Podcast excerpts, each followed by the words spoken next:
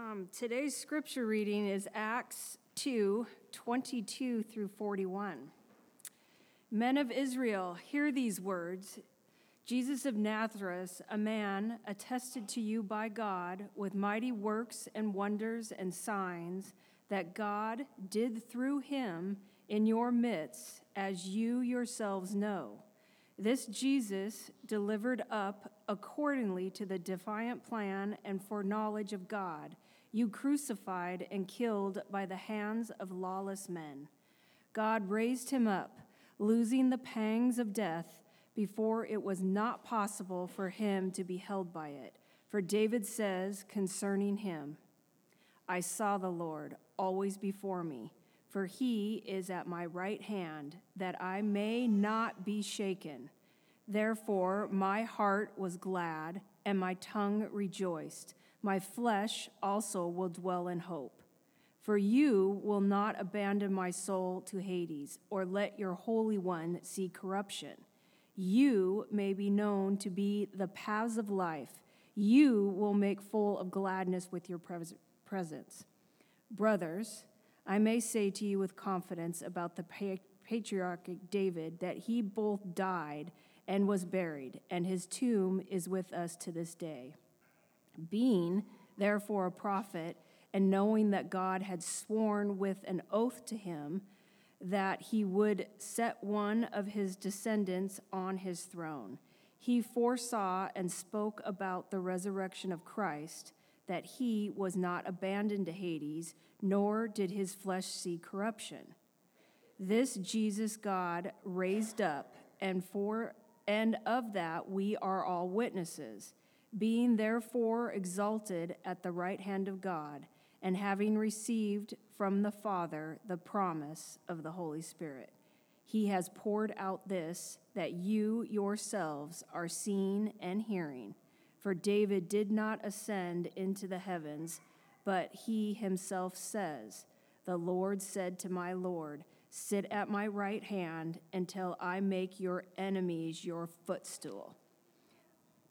Let all of the house of Israel therefore know for certain that God has made him both Lord and Christ, this Jesus whom you crucified. Now, when they hear, heard that this they were cut to the heart and said to Peter and the rest of the apostles, Brothers, what shall we do? And Peter said to them, Repent and be baptized, every one of you, in the name of Jesus Christ, for the forgiveness of your sins, and you will receive the gift of the Holy Spirit.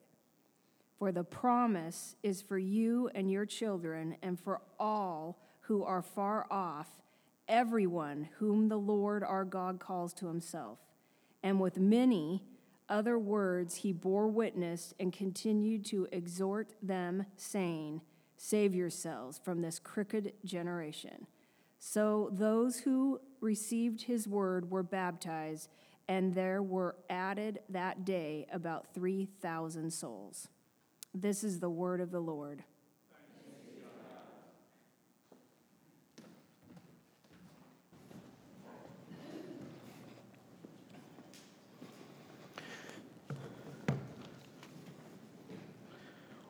We are continuing in our series in the book of Acts.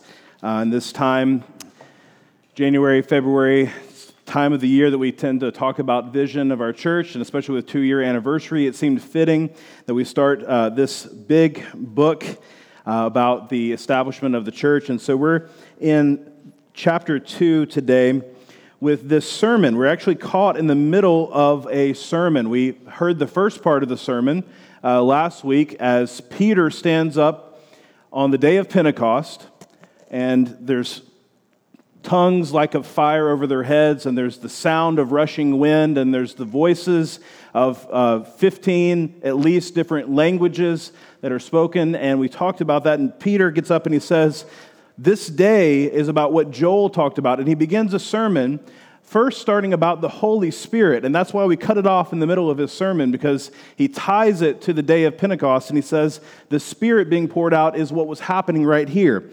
But beginning where we pick up today, Peter continues in his sermon, and it's interesting that the Holy Spirit is, is not mentioned very much after the first of the sermon. He moves to talk about Jesus Christ.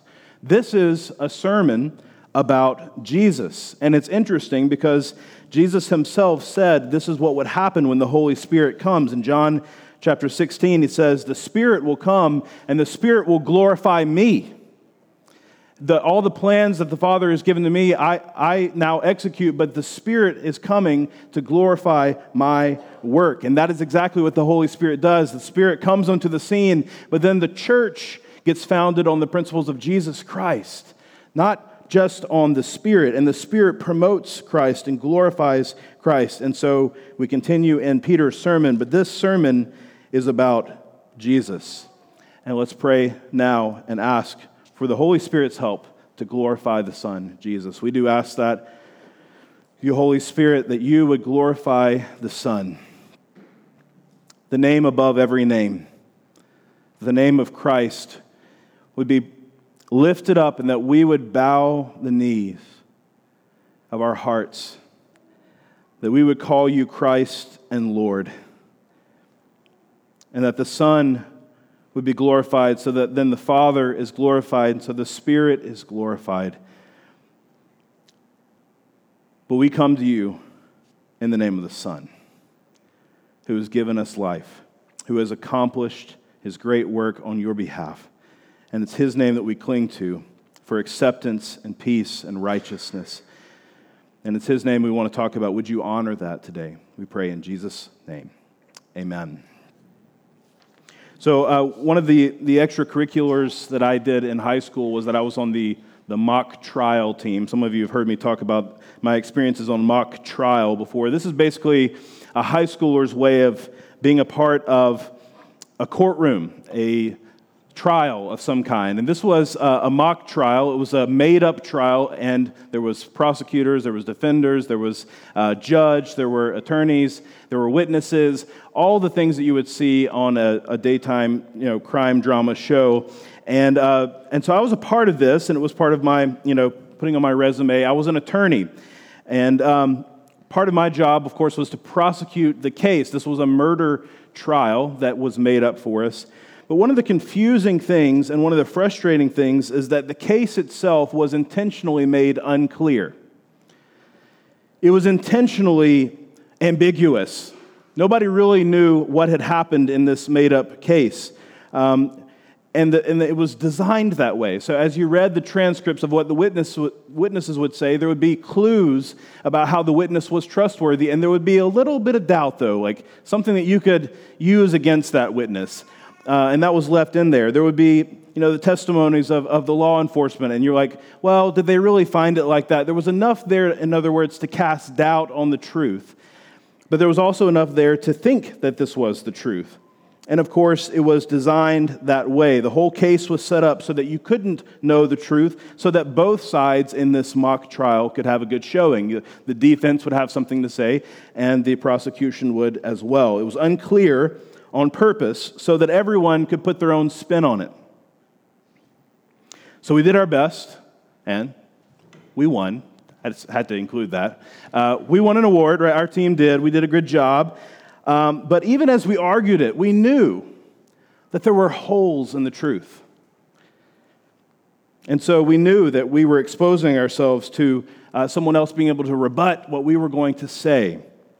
And I think a lot of people think that truth, capital T truth, what is true about life, the world, the universe, everything, is similar to this. Oftentimes we can think this way, even if we are convinced of the truths of the scriptures.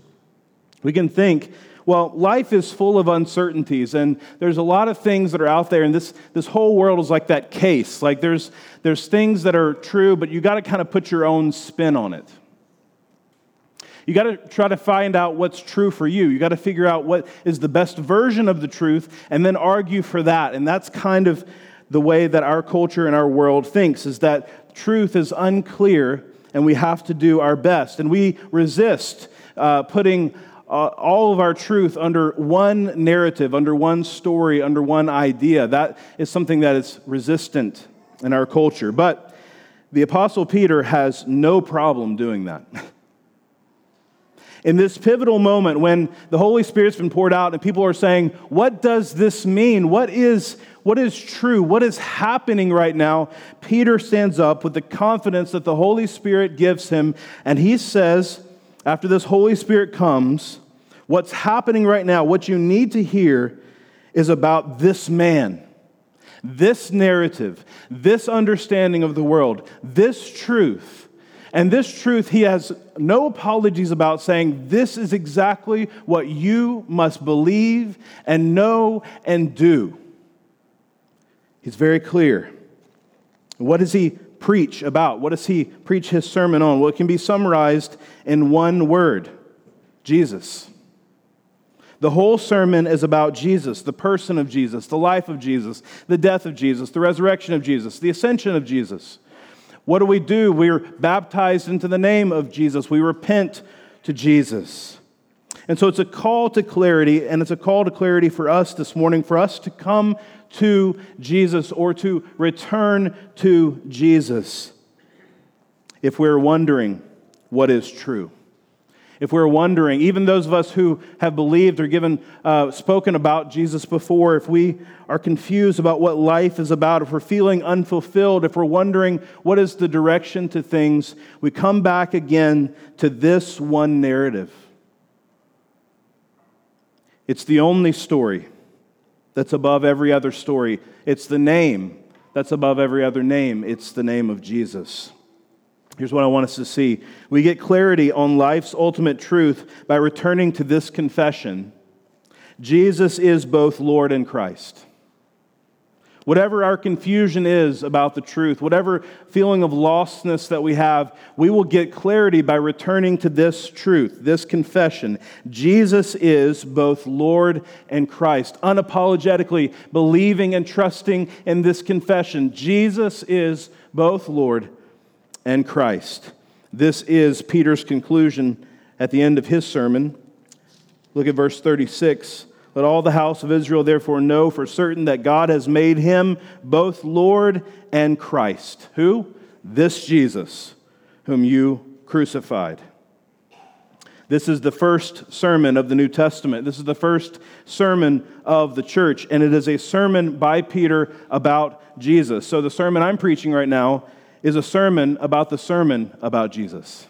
Okay? Just to blow your mind for a second. Actually, one of my kids this week said, Dad, what are you preaching on this week? And I said, Jesus. And he rolled his eyes, like, because he, he knows every sermon is about Jesus, right? And I said, but for real. You know, the sermon is called a sermon about Jesus, and his mind just, you know, exploded. So that's what we're doing. That's what Peter's preaching about. That's what I'm preaching about because it's all about Jesus. And it's amazing because it sets up this pattern in the book of Acts where there is, um, there is a, a speech or a sermon. Action first and then a sermon. The action that just happened is the day of Pentecost, and now there's a sermon about it, and that's actually what happens throughout the book of Acts. There's eight sermons by Peter, there's nine by Paul, there's one by Stephen, and one by James. And so we have 19 sermons, about 25% of the book of Acts is sermons about the actions that just happened. So something will happen, a healing will happen, and then someone will stand up and say, Well, this is why this is happening. The action is followed up by a sermon. And so, what's beautiful and amazing about what Luke does here in writing this book is he continues the pattern of Jesus. You remember Acts chapter 1, verse 1? The very first verse in this book is this, this is the continuation of the story of what Jesus did and taught his actions and his words. And he says now Christ has ascended. Well, he continues to do the work. He's doing things, and then he's teaching, but through his apostles. And so the pattern continues. We listen to the first sermon of the, of the whole church here, and it's a sermon about Jesus. It is a Christ centered sermon. Peter is the goat of all preachers, right? The greatest of all time, because he tells us how to preach about Jesus. And actually, when we look at this, we see ways that we actually learn to listen to a sermon, because this is the quintessential sermon. How do we understand it? Three words I want to draw out that help us not only understand about Christ, but also understand what Peter is doing telling us about Christ. The three words that are used here in this passage are hear, know, and do. They're all found here. First, hear. That's his beginning. Men of Israel, verse 22, hear these words. Listening, hearing is part of knowing about Jesus. What does he want them to hear? Well, to summarize it, he wants them to hear the story about Jesus and the scriptures about Jesus. The story that he tells is a story that we often talk about. It's the story of Christ, how he came as a human being. He was a man, this Jesus of Nazareth, a man attested to you by God with mighty works and wonders and signs that God did through him. This was no ordinary man. He was, he was able to do supernatural works. He was the God man. What happened to this man? Well, he was crucified. Look with me at verse 22 through 24. Here's, this is the story as he tells it. Um, you yourselves know, verse 23, sorry, this Jesus delivered up according to the definite plan and foreknowledge of God, you crucified and killed by the hands of lawless men. God raised him up, loosing the pains of death, because it was not possible for him to be held by it. This is what happened. He was crucified. Why was he crucified? Well, two weeks ago we said he was crucified because Judas betrayed him, which is true, but two more reasons are added here. He was crucified, number one, according to the definite plan and foreknowledge of God. This crucifixion was not a surprise. This was a planned event. It was God's plan of redemption from all eternity past to offer up his son. That's one reason. Another one is because of the lawlessness of Jews. He said that. He was delivered over to the hands of lawless men. This plan of God does not, in other words, excuse the human sinfulness of crucifying Jesus. According to their perspective, and the Bible is clear about this, that God's plan is in place, and yet we as human beings, we don't know His plan. We're not part of His knowledge. And so what we do, we are responsible for. And according to their perspective, they were not being robots, they crucified the Lord of life. So, was it Judas's betrayal? Was it God's plan? Or was it man's sinfulness that caused Jesus to die? Yes. That's why this event, the crucifixion of Jesus, stands at the, the center of all of history. As Peter understands it here in this capital T truth, he says, This, according to the plan of God and according to man's sinfulness, came together in this one place, and Jesus died. He was crucified. But he didn't stay dead, there was a resurrection. Jesus is the God of the resurrection. It says here beautifully, it was not possible for him to be held by death. This is the God of resurrection. And so he was raised from the dead. And he was here, as we said the first week, for 40 days, showing himself to many people. And then he ascended. Look at verse 32 with me. Then Jesus, this Jesus, God raised up, and of that we are all witnesses. Being therefore exalted at the right hand of God, having received from the Father the promise of the Holy Spirit, he has poured out this that you yourselves are seeing and hearing. This is the story so far. Jesus was raised from the dead, then he ascended into the heavens. This is a story about Jesus, his person and his work, what he came here to do. But Peter also tells us this is the scriptures about Jesus because as he talks about the story of Jesus, he takes parts of the Bible and applies it to this story. And so the, the life of Jesus and the death of Jesus and all of his work can be outlined into events, but it's also the fulfillment of Scripture. And here again, Peter pulls out two passages from the Old Testament, just like he did when Judas, when they were replacing Judas a couple of chapters ago he pulls out a couple of Psalms. Well, here again, you can tell Peter's been doing his quiet times in the Psalms. He pulls out two Psalms again, and he reasons from these scriptures about Jesus. First, about his resurrection. He says, look at verse 27 with me. For you will not abandon my soul to Hades or let your Holy One see corruption. He's quoting David there from Psalm 16. And he reasons from this. You can see his reasoning in verse 29. Brothers, I may say to you with confidence about the patriarch David that he both died and was buried, and his tomb is with us to this day. What did David mean, in other words, in Psalm 16 when he said, You will not let me be corrupted? And I can tell you the truth right now, Peter says. David died and his bones are with, I mean, he was corrupted. So what was David talking about? He says David was prophesying about something maybe he fully didn't understand himself, but one day there would be a Christ who brings the power of the resurrection. And so David knew that he would not be corrupted in the grave forever, that there would be a resurrection from the, from the dead and life everlasting. Peter also says that the scriptures talked about Jesus' ascent, uh, sorry, his, yeah, his ascension. In Psalm 110, he says in verse 34 here, The Lord said to my Lord, Sit at my right hand until I make your enemies your footstool. This is a quotation of, from Psalm 110, the most quoted psalm, the most quoted passage from the Old Testament and the New Testament, by the way, is Psalm 110. And he says, This psalm, even though David was saying, The Lord said to my Lord, David himself never ascended, is his argument here. He never was in the heavenly places with the Lord. And so he must, as a prophet of God, been talking about, whether he knew it or not, this future date when his own son, David's son, David's Lord, would sit at the right hand of God and be ascended in the heavens. Jesus himself quotes Psalm 110 uh, and applies that passage to himself. So does Paul a little later. So does the author of Hebrews say that Psalm 110 talks about Jesus. It is a messianic psalm. And so Peter is on solid ground here. What is he doing? He's saying the scriptures are about Christ. I can look at the scriptures and see now there's a narrative that leads to a son of Jesus Christ. He's doing exactly what Jesus did after his resurrection when he's talking to those who were on the road to Emmaus. And you remember those two disciples who were talking to Jesus, they didn't know it, but Jesus, beginning with Moses and the prophets, talked to them about how the scriptures were about himself.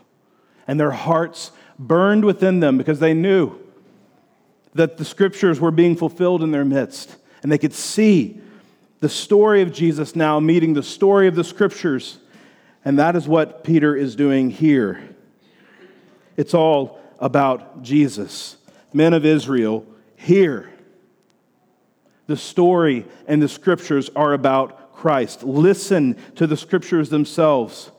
Did you know that hearing the truth is part of responding to the truth?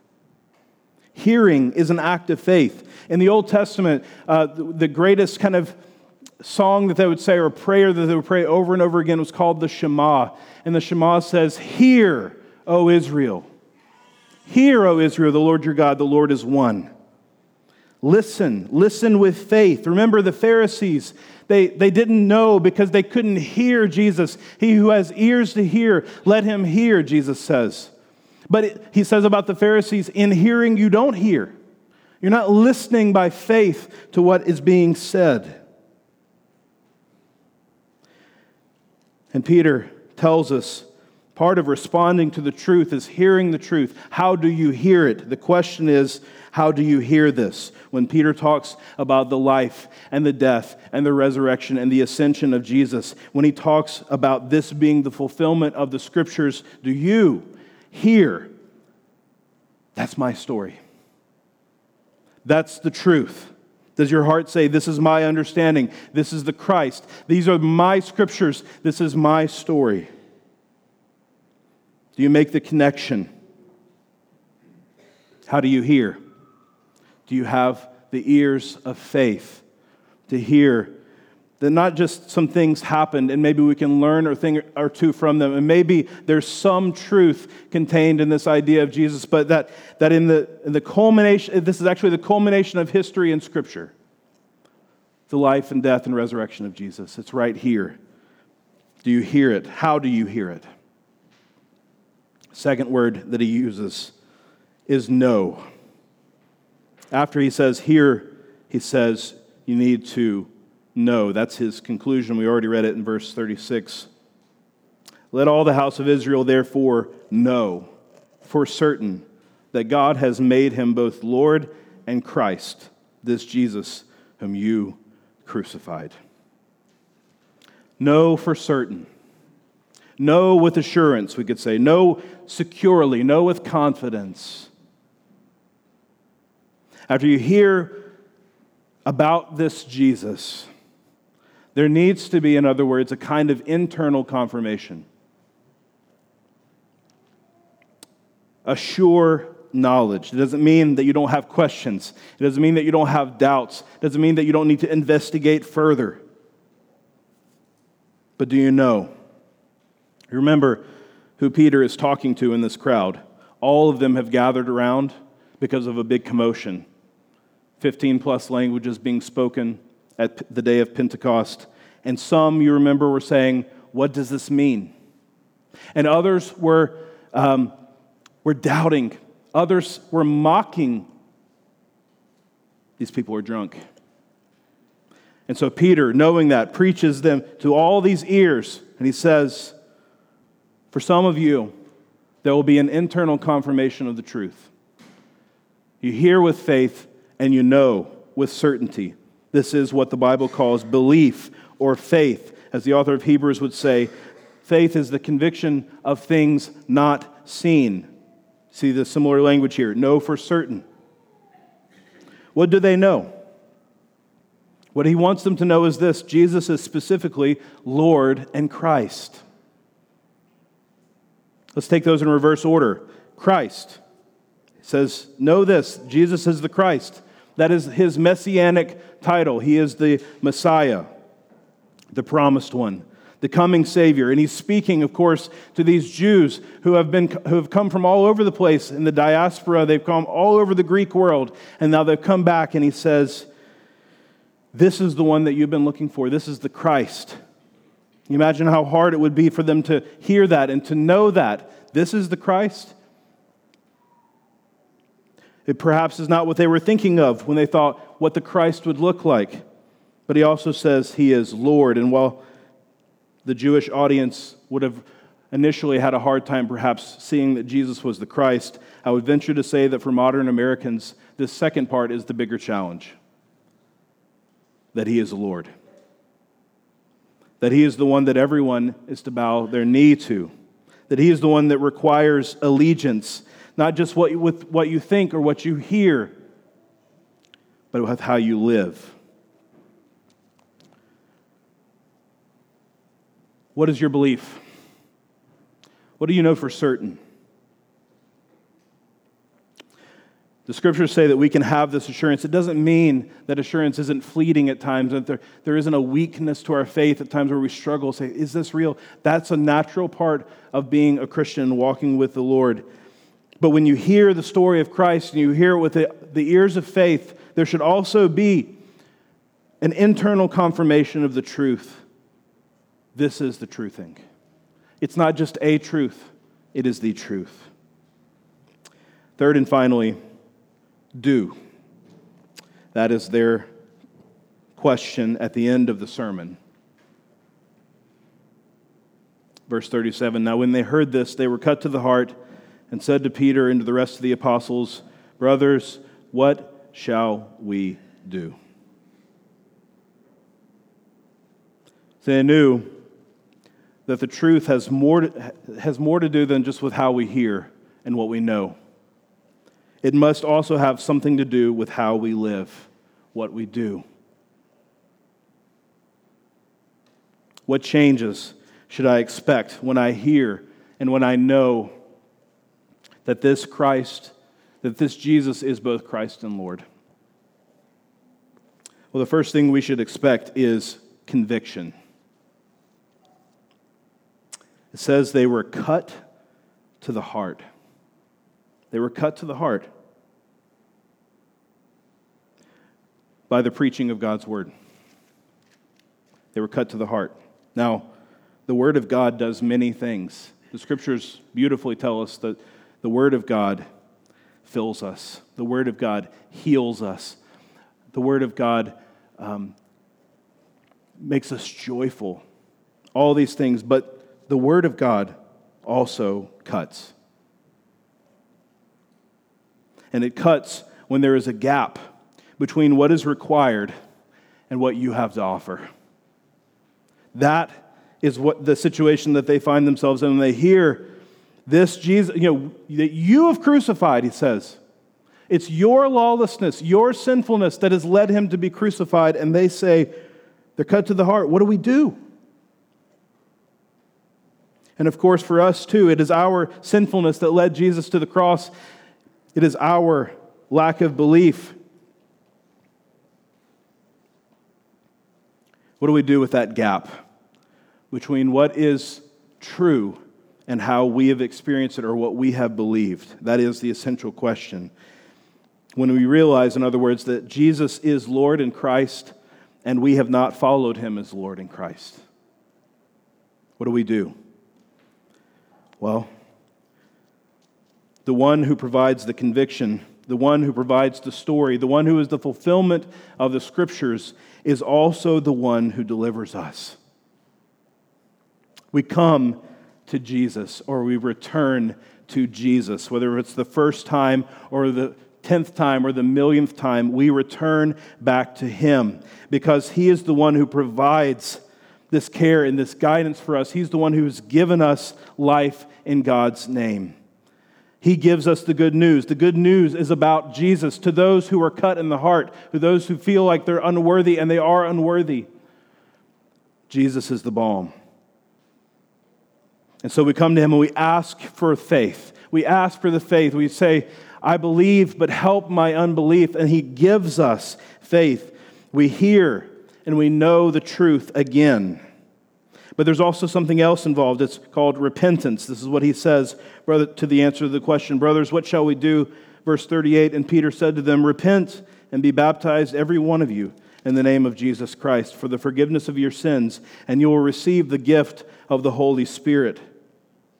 Repentance is the turning away from this past life. It's a changing of their minds. He says, This is what you have to do turn away from what you've believed and thought outside of Christ and now believe in Christ. Repent, turn away from this life outside of Him, turn towards this life in Him, and be baptized. Baptized in the name of the Lord Jesus Christ for the forgiveness of sins and for the gift of the Holy Spirit. This would have been very offensive, very offensive to the Jewish people because one of the rituals required for Gentiles to become Jews, they could become Jews through a process, and one of them was this ritual cleansing. So baptism wasn't brand new when Jesus came. Remember, John the Baptist was baptizing people in the wilderness. There's this cleansing ritual saying you've got to be cleansed. But everybody knew the Gentiles had to be cleansed, but what he's saying to them is, You, Jews from every nation, even though you're here, you're following the law, you are here to celebrate the Feast of Weeks at Pentecost. You're doing what the law requires, but you don't have what you need. You have not been cleansed. You need to be washed. You, the covenant people of God, still need the cleansing that comes from baptism. And so do we. If we've believed in Christ, we repent of our sins, confess them, repent, turn away from them, we also must be baptized. It is not a meaningless gesture to be baptized. It is the outward sign of what God has done. It's not an empty thing. It's not something that just we want to have on the outside that's a confirmation of what's happening in our heart. It is God's mark. It is his one time mark. Are you baptized? That's part of responding to the truth. It's once, but the ongoing marks are repentance and faith. Those two continue. All of us, even with our baptized identity, continue in faith and in repentance, growing in faith, continuing to repent, continuing, in other words, to come back to the very one who is Lord in Christ. That's what the gospel is. It's returning over and over again. When that gap comes in, when that conviction cuts our hearts, we return back to Jesus. How do you listen to a sermon? How do you respond to the truth? Well, you got to hear it with ears of faith. There has to be more than just head knowledge, there has to be the confirmation of belief which leads to conviction, which leads to returning to Jesus in baptism, faith, and repentance. It's all about Jesus. Everything is about him. Jesus is the one, the man who performed mighty works of God that no one else could do. Jesus was the one who was crucified according to the definite plan and foreknowledge of God and the lawlessness of men. He is the resurrected one, the only one who could not be held by the bounds of death, by the, held and bound by death. He's the only one who, is, who ascended. David couldn't do it. David couldn't ascend to the Lord. He couldn't say to my Lord, Be at my right hand. Jesus ascended to the Father. Jesus is your baptized identity. When you are in Him, baptized into His name, then you are covered by Him, your identity before the Father. Jesus is the Christ, the fulfillment of the Scriptures. Everything that came before was leading up to Him. Jesus is Lord, the one who requires your allegiance. And He is the only hope for those who are ready to repent and believe. It's all about Jesus. Let's pray.